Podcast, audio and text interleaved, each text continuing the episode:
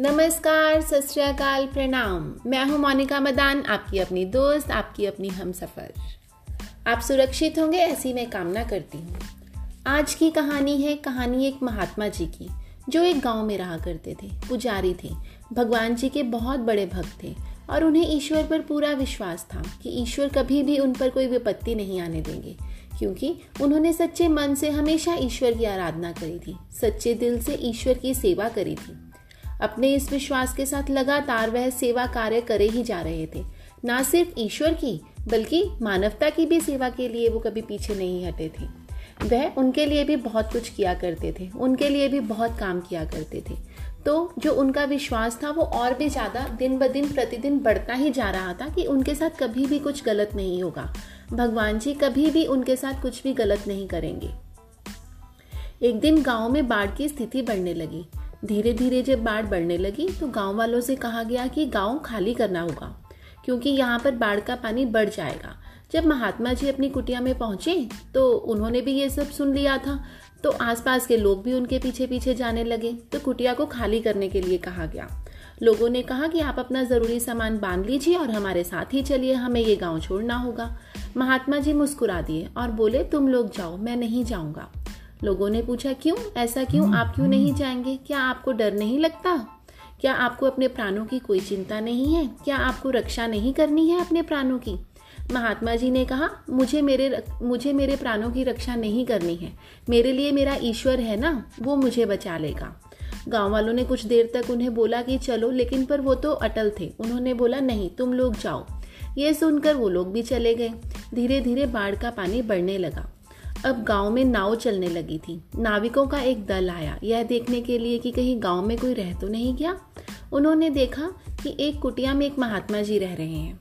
वह उस कुटिया में पहुँचे और उन्हें वहाँ देखा महात्मा जी को। तो गाँव वाले कहने लगे कि महात्मा जी, पानी बढ़ रहा है गाँव में। आपके प्राण यहाँ नहीं बचेंगे। आप हमारे साथ चलिए। महात्मा जी फुल कॉन्फिडेंस से कहने लगे कि मुझे नहीं जाना, मुझे कुछ नहीं होगा। तुम लोग मेरी चिंता मत करो, मैं बच जाऊँगा। मेरा ईश्वर, मेरा भगवान मुझे बचा लेगा। बहुत समझाया लोगों ने, पर क्या करते? महात्मा जी माने ही नहीं। उसके बाद वो लोग भी वहाँ से चले गए। फिर बाढ़ का पानी बहुत ज़्यादा बढ़ने लगा था। बाढ़ का पानी ऊंचाई की तरफ़ जाने लगा था। ऊंचाई के एक टीले पर एक पेड़ था। महात्मा जी जान बचाने के लिए उस पेड़ पर चढ़ गए। प्रार्थना करने लगे कि, हे ईश्वर, मुझे बचा लो। हे भगवान, मुझे बचा लो। अब मुझे तुम्हारा ही सहारा है। वो इतना कह ही रहे होते हैं कि उन्हें एक हेलीकॉप्टर की आवाज़ सुनाई देती है, जो कि एक बचाव दल था, जो कि उन्हें बचाने आया था। यह देखने के लिए कि कहीं गाँव में कोई रह तो नहीं गया। उन्होंने ऊपर से देखा कि महात्मा जी पेड़ पर हैं।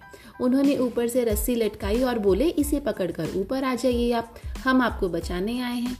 और महात्मा जी ने फिर मना कर दिया और कहा कि मुझे नहीं आना। मुझे मेरा भगवान ही बचाएगा। बचाव दल भी वहाँ से चला गया। बाढ़ बहुत बढ़ गई थी। वहाँ की मिट्टी पूरी धसक गई। पेड़ गिर गया और महात्मा जी की डूब कर मृत्यु हो गई।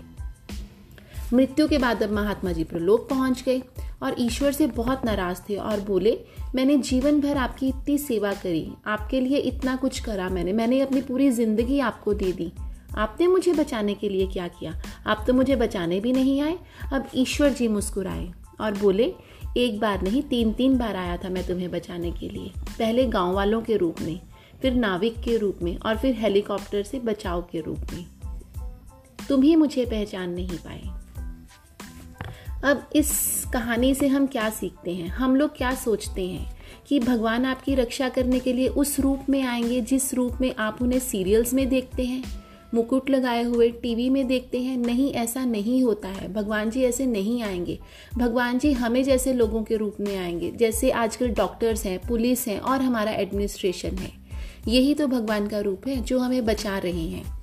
जब हम इनकी बात नहीं सुनते तो कैसे हमें भगवान जी बचा सकते हैं? और इस समय असल में जो भगवान है, उनका सम्मान कीजिए, उनकी बात को सुनिए, घर पर रहिए, सुरक्षित रहिए, जान है तो जहान है।